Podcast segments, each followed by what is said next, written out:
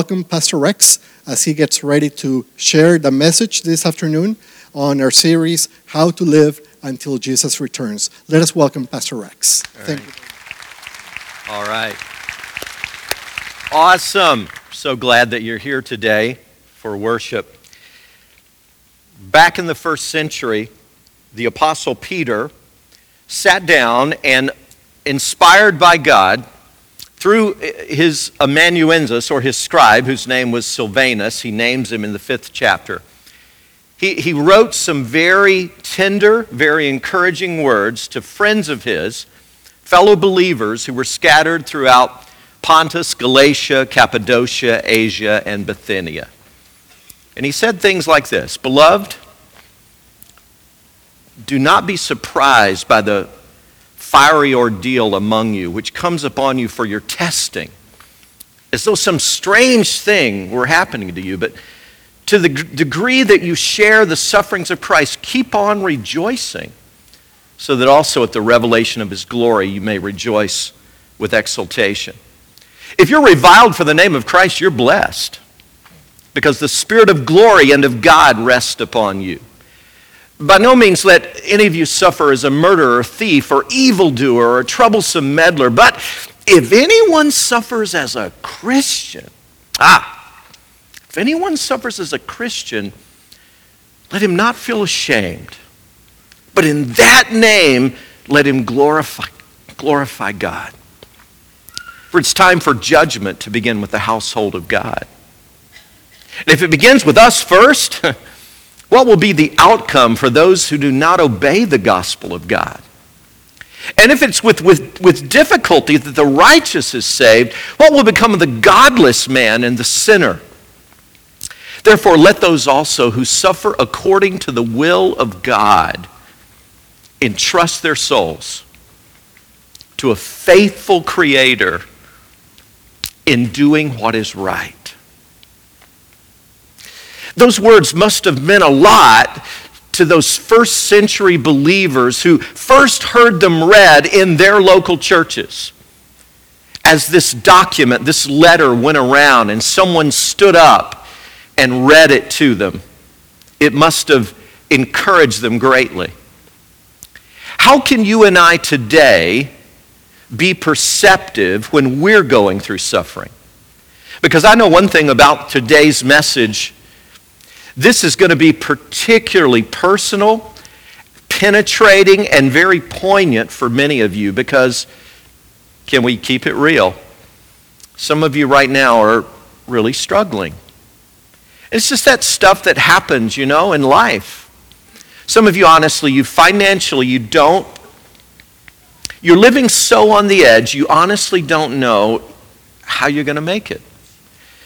Some of you have relationships that have been disrupted or broken, family relationships.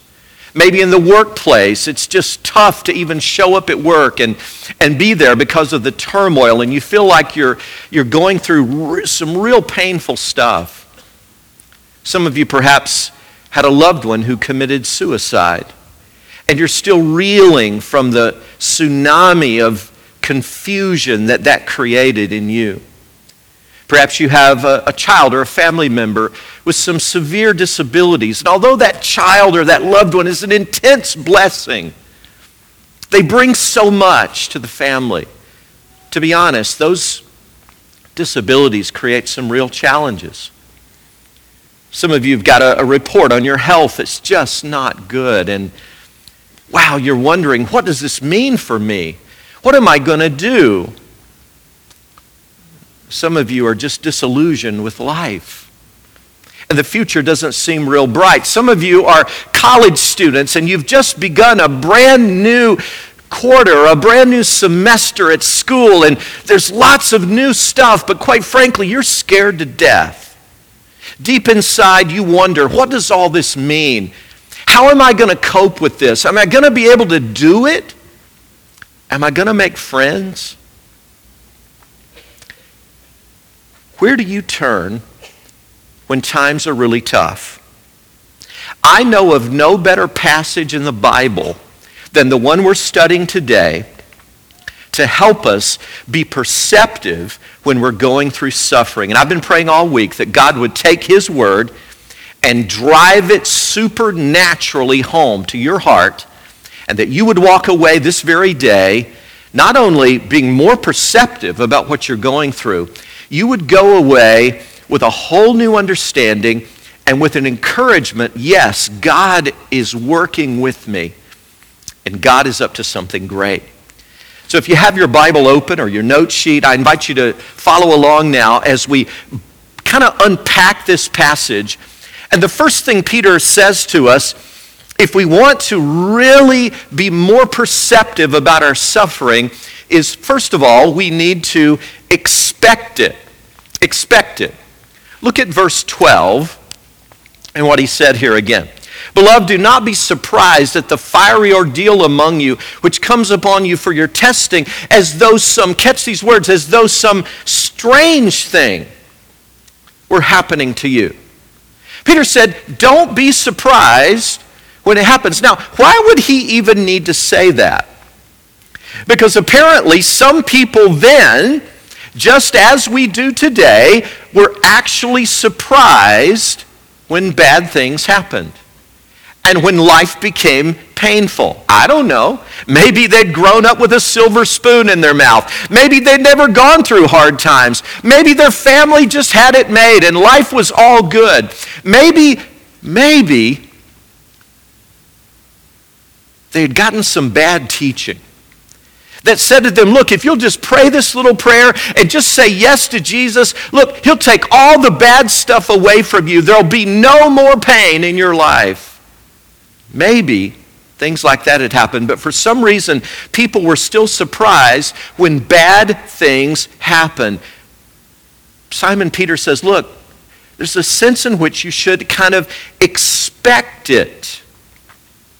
Expect it.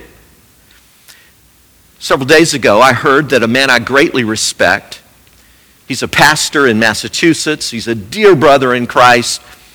He's someone that I look to as one of those guys that if I were looking for a, a, church, if I were looking for a pastor, David is the kind of pastor I would want. I've said that to him numerous times. He's just such a beloved and respected guy. Several days ago, he found out that he has stage four colon cancer. Now, some Christians would look at that and go, wait a minute, time out here. I thought that people like that weren't supposed to have bad things happen. And to that, Simon Peter would respond, if he were here, Where did you get that theology?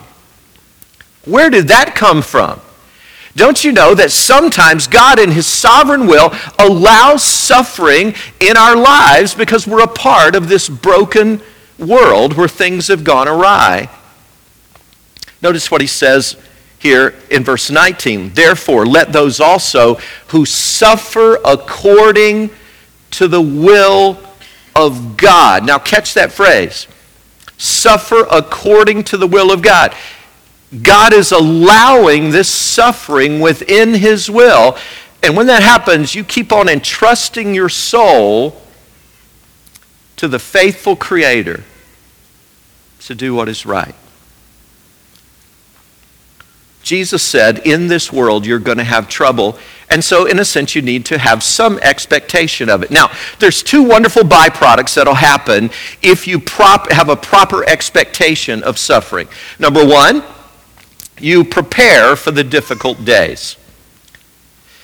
If you lived in the southeastern part of the United States, where hurricanes are very common. There's several a year that come through. If you live in the panhandle area of Florida, anywhere in Florida, extreme southern Georgia, extreme southern South Carolina, uh, in Louisiana, uh, you just know about hurricanes, and sometimes they are horrific and cause tremendous damage. If you lived there, you would be silly. No, let me change the word. You would be downright, I'm going to say it, you'd be downright stupid if you lived there and you did not, not make some appropriate preparations for a potential hurricane. You'd just be stupid.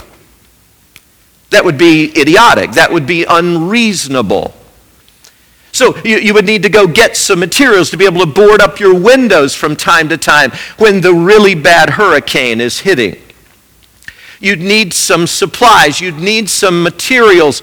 You'd need to make some preparation. And I want to say to you, in this life, in this world, where storms really occur, you're being very unwise if you don't make some preparations. Because you see, when the painful time comes, it's probably going to be too late to build some deep, meaningful relationships that will reinforce you and help bolster your faith during that difficult time. If you don't prepare, it'll probably be too late when the painful time comes for you to develop a deep and well grounded faith in God that will sustain you through those hard times. So, one of the great byproducts of expecting it is you make some appropriate preparations. But secondly, you appreciate the normal days. When you have an appropriate expectation that we do live in a world where bad things happen to good people on a real regular basis, you really appreciate the, the normal days, the days that are relatively pain free. You know, I love to be around older people who have a positive attitude. Don't you? You, you get around some older people who have a really great attitude about life, and maybe they're going through physical or, or, or life difficulties of some kind, but they'll say, Oh, I'm just glad to be here. At my age, I'm glad to be anywhere, let me tell you. It's great. And they'll talk about how good their day has been and that kind of thing. How can they have that kind of attitude? It's because, are you listening? If you live on this planet very long, I hope all the young people are listening right now too. If you live on this planet very long, you're going to go through, hear me, just count it, just expect it, you're going to go through some pretty painful days. God's never promised He would exempt you from those. In fact, Jesus actually promised in this world you will have trouble. So Simon Peter begins this section by saying, Look, just don't be surprised. Please, don't go around saying, Oh, I just never thought it'd happen. What? Have some sense of appropriate expectation. Now, I want to be very clear God's not calling us here to be pessimists. George Will is one of the most popular political and cultural commentators over the last several decades. George Will says some insightful things, and he says, one of the nice things about being a pessimist is you're uh, either constantly be being proven correct or you're pleasantly surprised. Well, God is not asking us to be pessimists, but I think He's asking us to be optimistic realists that's a word my wife, phrase my wife created that we use now all the time around our house. We don't like pessimists. They drive us crazy. But you know what? We've got some optimist friends that don't seem to always face reality and live in a la la world. So she created this phrase we want to be r- optimistic realist. And I like that. And I think that's what Jesus is getting at in Matthew chapter 6 when he says, But seek first his kingdom and his righteousness, and all these things will be given to you as well. Therefore, do not worry about tomorrow, for tomorrow will worry about itself. Each day, each day, Jesus is just being an optimistic realist here. Are you looking at what Jesus said? Pretty good source about our attitude each day has enough trouble of its own. All right? So the first thing is expect it. Appreciate the good days. Understand that this life is going to have some suffering. But the second major thing I think Peter would say to us is not only just expect it, but you need to go beyond that. Eh, when you're suffering, you need to evaluate your suffering. Evaluate it. Now, here's what I mean by that try to ponder what is the source of this? Where is this coming from? What is this rooted in? What was the cause that created this effect? That is an important question. Look at what he said in verse 14. If you're reviled for the name of Christ, you are blessed because the Spirit of glory and of God rest upon you. Now, I want to mention three sources if you're evaluating your pain, your hard times. There are three sources, at least, that we need to consider. Uh, and, and sometimes we suffer because of these things. Number one, sometimes we suffer because we are Christ followers. Now, that, that, was, that was certainly happening to the people that Peter wrote to. By the way, some of you may be thinking, why have we been talking so much lately about hard times and, and suffering? It's because Peter does, okay? We're just following the text. We're not making it up. We're just following what he said. And so, over and over again in this text, he keeps bringing it up. Why? Because the people he's writing to are going through it. That's what was pertinent for them. The time he wrote this is in the mid 60s AD. Nero is the maniacal Caesar who rules over the Roman Empire. And it was the day, June 19th, 64 AD, that a major fire broke out in the city of Rome and destroyed vast portions of that great city. By the way, it was during that time, in the summer of 64 AD, that the phrase, it supposedly occurred, that fiddling while Rome burned was created. Because legend says that Nero was so excited that Rome was burning because the idea was many people believed that he had started the fire himself because he wanted to burn shabby portions of Rome and build them back with greater pizzazz and greater pomp and greater glory all for himself. And so he apparently fiddled while Rome burned. I, it's a little difficult to believe because the fiddle wasn't invented then. Just saying, okay? But maybe there was some other ancient instrument similar to that, and maybe he really was excited. But here's the thing he pegged it on the Christians. Christians in Rome became the scapegoats for Nero because Nero said, after all, they're always talking about this fiery ending to the world. They're the ones who started it to try to push their agenda. And so Christians became severely persecuted in Rome and the regions around. It's one of the first times that they were forced to grow, go underground into many of the catacombs, the underground caves and chambers that you can still visit today if you visit the, the city of Rome. So it was certainly happening then, but I want you to know that it's happening today. As we speak, right now, the Islamic State of Iraq and Syria, better known as ISIS, is going to Christians in Iraq and Syria and saying, convert to Islam or die. And many people are suffering simply because of their faith in Christ. In the country of Iran, right now, Pastor Saeed Abedini has been imprisoned for almost two years. His horrendous crime is simply believing that Jesus is the Messiah. He's been tortured, beaten during this time. In the country of Sudan, right now, as we speak, President Omar al Bashir is still systematically hunting down Christians in the Nuba Mountains of his country and persecuting and often executing them because of their faith in Christ. I could go on and on. These are just a few examples of places around the world right now as we speak where people are suffering intensely simply for their faith in Christ. That seems so foreign to us, doesn't it? We, we, we, most of us don't have any idea what that must feel like. David Barrett in the book he edits called World Christian Encyclopedia, a book worth its weight in gold if you're interested in missions and, and things going on around the world. David Barrett states that on average, every year around the world, there are 300,000 Christian martyrs.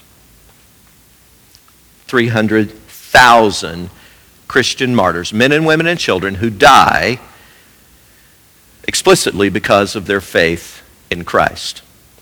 Now, I know that's sobering. But I want you to know that I personally believe that probably, even here in the Western world, here in the U.S., probably, probably things will heat up for us. So this is no time for casual Christianity. As we get closer and closer to the second coming of Christ, closer and closer to the end of the world as we know it, I do believe that our values will be increasingly challenged by not only the media, but by the society at large. I hope you're ready. I hope you're, I hope you're deepening in your faith and your character because sometimes we suffer simply because we are Christian. But Peter said here, if you're reviled for the name of Christ, you're blessed because the Spirit of glory and of God rest upon you. And Jesus said, Blessed are you when men revile you and persecute you and say all manner of evil against you falsely for my sake. In that day, you're supposed to rejoice and be exceedingly glad. But I think a second potential source of suffering is we suffer because we are disobedient. Notice what he says here in verse 15. This is very interesting. He says, By no means let any of you suffer as a murderer or thief or evildoer or troublesome meddler. Don't even stick your nose in somebody else's business where you ought not be, right? Make sure, make sure that the suffering you're going through is not because of obvious wrongs, things that you've done that are wrong because obviously you're going to suffer from that. Some years ago, I went to visit a guy I had gone to school with in Lawrenceburg, Tennessee. Leoma was my hometown. Lawrenceburg is where I went to high school. And there's a, a jail there, the Lawrence County Prison. And I had actually preached in that prison a number of times. And I went to visit this guy and um, found out that he, he knew I was in town and would appreciate a visit. And he was in there because of possession and selling illegal drugs. All right? And uh, he knew quite a bit about the Bible. He had spent quite a bit of time in church. And it became evident that he thought pretty highly of himself as we began to talk and so on. And, and, and toward the end of our visit, he said, Well, I just want you to know I feel like I'm in good company here. And I said, What? What do you, what do you mean? He said, Well, you know, Joseph suffered and he was imprisoned in the Bible, and Simon Peter spent time in prison. Paul was in and out of prison all the time. I, I just feel like I'm in good company. I didn't say this, but I thought, wow, dude, big difference. These guys you're naming were persecuted for righteousness' sake. They were persecuted unjustly. You're being persecuted or suffering, if you will, because you broke the law. And you also broke God's law. Big difference. So we need to be perceptive about our suffering. What is the source of it? Because, see, we can bring a lot of suffering on ourselves because of our own sins. So let me be very pointed. If you abuse your body and don't get enough rest and constantly you're under too much stress and don't eat properly and don't get proper exercise, I'm just going to tell you right now, this it's not rocket science. You're going to suffer because of that abuse. If you live a selfish life, if you think it's all about you, if you only think about yourself, I just want to tell you, your relationships are going to suffer. There's going to be pain. There's going to be pain anyway in relationships, even if you are the most selfless person in the world. But if you act selfishly, I'm telling you right now, you're going to suffer. Your marriage may eventually break. Your relationships will be strained. People will not have a great attitude about you because they'll eventually realize it's just all about him. It's just all about her if you're sexually promiscuous outside of marriage, I want to tell you, it's very likely you're going to get a sexually transmitted disease. It's very likely that your emotions are going to suffer and you're going to have issues and you're going to need some counseling probably in the future. Millions of lives and testimonies can attest to that. The list goes on and on when we do something that is contrary to the design for flourishing in this life that God's given us, Hey, it's just a cause and effect thing. In some other religions, this is called karma. I realize karma is a very different thing. But in the Bible, this is called reaping what you sow. And the Bible teaches in Galatians 6 that we will reap what we sow, verses 7 and 8. We say this in our popular proverbial way. We say, what goes around comes around. There will be a negative impact when we don't do the right thing. And number three, we suffer sometimes because we live in a sinful, fallen world. The date was April the 20th, 1999, just over 15 years ago, that two bitter, disillusioned young men, armed to the gills with weapons, walked into Columbine High School in Littleton, Colorado, and went on a killing spree. Now, think, think for just a moment about the intense ripple effect of devastation that that one singular act of violence set in motion. There have been dozens of copycat attempts, either successful or not, of people trying to do similar things, either in schools or public places. There's been a tsunami of emotional devastation. There have been lives broken. There's been stress and alarm. One senseless act of violence set all of that in motion. And we need to understand that we live in a world where all the way back to the garden, it was set in motion a ripple effect of devastation from our sin. And so God said to Eve, because you've sinned, you're going to have pain in childbirth and you're going to have to deal with your husband's dominion over you. And there's going to be a lot of frustration, Eve. And, and God said to Adam, look, because you've sinned, uh, listen, the ground's not going to cooperate. You're going to earn your living from the sweat of your brow. And there's going to be thorns and thistles. And I'm telling you, it set in motion a lot of chaos that we're still living with today. And so a lot of bad things happen simply because we live in a fallen world. So evaluate your suffering. What is the source of it? Where could it be coming from? Don't just assume that all painful things that happen are exactly the same. They're not. They've got very different sources many times. And so ask yourself, why am I going through this? It's a very important question. But then there's one final thing I think Peter would want us to learn today. Not only expect some suffering, not only evaluate it when you're going through it, but finally, and this is what we want to move on to, we need to rejoice in it. Look at verse 13. But to the degree that you share the sufferings of Christ, keep on rejoicing. What a weird statement. So that also at the revelation of his glory, that's referring to the second coming, of Christ, you may rejoice with exultation. Now, what in the world does that mean? Does that mean if I have a terrible accident and total my car and I happen to survive, I should get out and dance a little jig and go, Woo, I just totaled my car. I rejoice and praise God. I don't think that's exactly what it means. If your spouse gets a debilitating disease, I don't think you say, Woo, I just love it. My spouse is sick. That, that's, that's imbalanced. That's weird. That's senseless. I don't think that's what he means. I think what he means when he says keep on rejoicing is keep on brimming with that inner confidence in God's sovereignty that God, even though I don't understand all of this, I know that God is working toward a tremendous goal and purpose in my life. Let me illustrate this with a very trivial example. A very trivial example. Some of you have noticed today that I have braces on my teeth, right? You've noticed that. You've wondered, wow, what, what, what's going on there? Well, I got these about 10 or 11 days ago. And those of you who've had braces or have braces know that the first week or two is really difficult, right?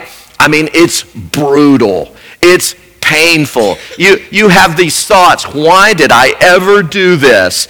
I can't believe I voluntarily got into this. That's the kind of thoughts you have. But if you have some bite issues, like I do, and some teeth need to be moved and turned and corrected, hey, guess what the pathway to that is? Discomfort. And so a good orthodontist knows that you've got to put some pressure on these teeth, right? And it's got to be persistent pressure. It's not here today and gone tomorrow. It's going to last a while. But you know what? Here's the thing that keeps you going. Through the frustration and the discomfort and the pain, you keep thinking about the goal. You keep thinking about the bite's going to get corrected. And these teeth will be properly aligned. And so you persevere because of that purpose. Now, as we wrap up today, I want to give you quickly, just quickly, I'm just going to skim these, four very positive results that we can look forward to when we heed Peter's advice here and we rejoice in our suffering. Why can we do that? What are some of the positive results? Well, first of all, suffering proves that our faith is genuine. Suffering proves that our faith is genuine. Let's go back to chapter 1 and look at these verses. In this, he says, You greatly rejoice, even though now for a little while, if necessary, you've been distressed by various trials. That the proof of your faith, being more precious than gold, notice this metaphor he's using here. The proof of your faith, being more precious than gold, which is perishable, even though tested by fire, may be found to result in praise and glory and honor at the revelation of Jesus Christ. What is he saying there? He's referring there to the way that gold is put in a fire and purified. All the dross, all the impurities are burned off. And when you're tempted to anxiety, when you're tempted to just despair and give up because you're going through painful situation, Brothers and sisters, I hope you're listening to me right now. I say it with a heart of love. There comes a point in our lives when we need to ask ourselves do I really believe what I say I believe? Everyone, everyone at all of our sites listening right now, brothers and sisters, there will come a time in your life when you're going through a dark night of the soul, a painful time. I assure you this will happen. When you need to stop and ask yourself, do I really believe what I say, I believe. And if I do, if I do, I'm going to keep holding on to God even when I feel like I can't hold on anymore. And He's going to hold on to me. I'm going to keep getting up and showing up and saying, This is the day the Lord has made. I'm going to rejoice and be glad in it. During the communist takeover of Romania a number of years ago, Pastor Richard Wurmbrand was captured imprisoned and actually tortured for his faith. And one time during his captivity, a hostile interrogator pushed a gun, the muzzle of a gun, right up to the temple of Pastor Wurmbrand's head. And he said, Don't you know that I have the power to take your life? Pastor Richard Wormbrand calmly responded, Sir, put your hand on my heart if it beats rapidly, you'll know that I am afraid. But if it beats normally, you will know, sir, that God lives and that I do not fear what a mere man can do to me. That's faith that's being tested and proven to be true.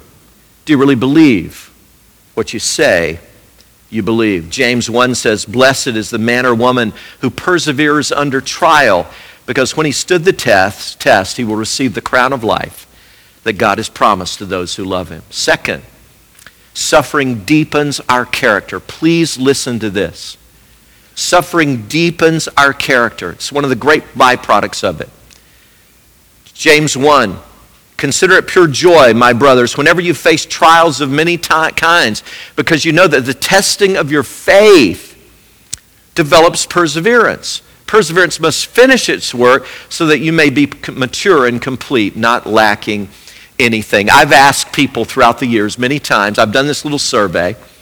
I've been in a group of Christians and I've done a little survey and got a show of hands. How many of you would say that you grew the most in Christ? Your character was deepened, your faith was deepened. When times were really going great, you didn't have a care in the world. It was just one of those rare seasons when there was just no pain at all. You were cruising. How many of you would say you grew the most there? Or how many of you would say you grew the most when it was a dark night of the soul. You just couldn't see your way through, but boy, you just held on to God and said, God, I'm hurting. Can you please get me through this? I've asked that question literally of thousands of people. 99% answer, I grew the most. 99%. I grew the most when I was going through the hard time. It deepens our character. What does God want to do in you right now? Romans 8:18 8, says, "I consider that our present sufferings are not worth comparing with the glory that will be revealed in us." Number 3, positive result. If we persevere through the hard time, suffering creates empathy for others. I love this. I want you to become familiar with this verse in 2 Corinthians chapter 1 verse 4. I call this the God recycles our pain verse. This is good stuff. God recycles our pain. Here's what it says Who comforts, referring to God, who comforts us in all our troubles so that we can comfort those in any trouble with the comfort we ourselves have received from God. Can I tell you who the best caregivers are? Can I tell you today who the best disciplers are? Can I tell you today who the best mentors are? Can I tell you today who the best teachers are and the best friends? It's those who've been there. Those who've gone through the same kind of stuff that you are going through, and they can sympathize and empathize with you on a profound level. No one can comfort you like someone who's been through the same thing. And this says that when God brings us through stuff, look, one day He's going to use that in a majored way for us to help others. We're going to be able to give back. We're going to be able to be wounded healers because He's still healing us and we're going to be wounded healers. Those are the best kind. And finally, number four, suffering teaches us to trust God, God's providence. Verse 19 again. Therefore, let those also who suffer according to the will of God entrust their souls to a faithful Creator in doing what is right. You don't understand right now the jumbled backside of the tapestry, but one day God's going to flip it over and show you how it all worked together. And so in the meantime, you say, Lord, I trust you. Lord, I trust you. You say, but Pastor, I would really like to know what's coming. Would you really?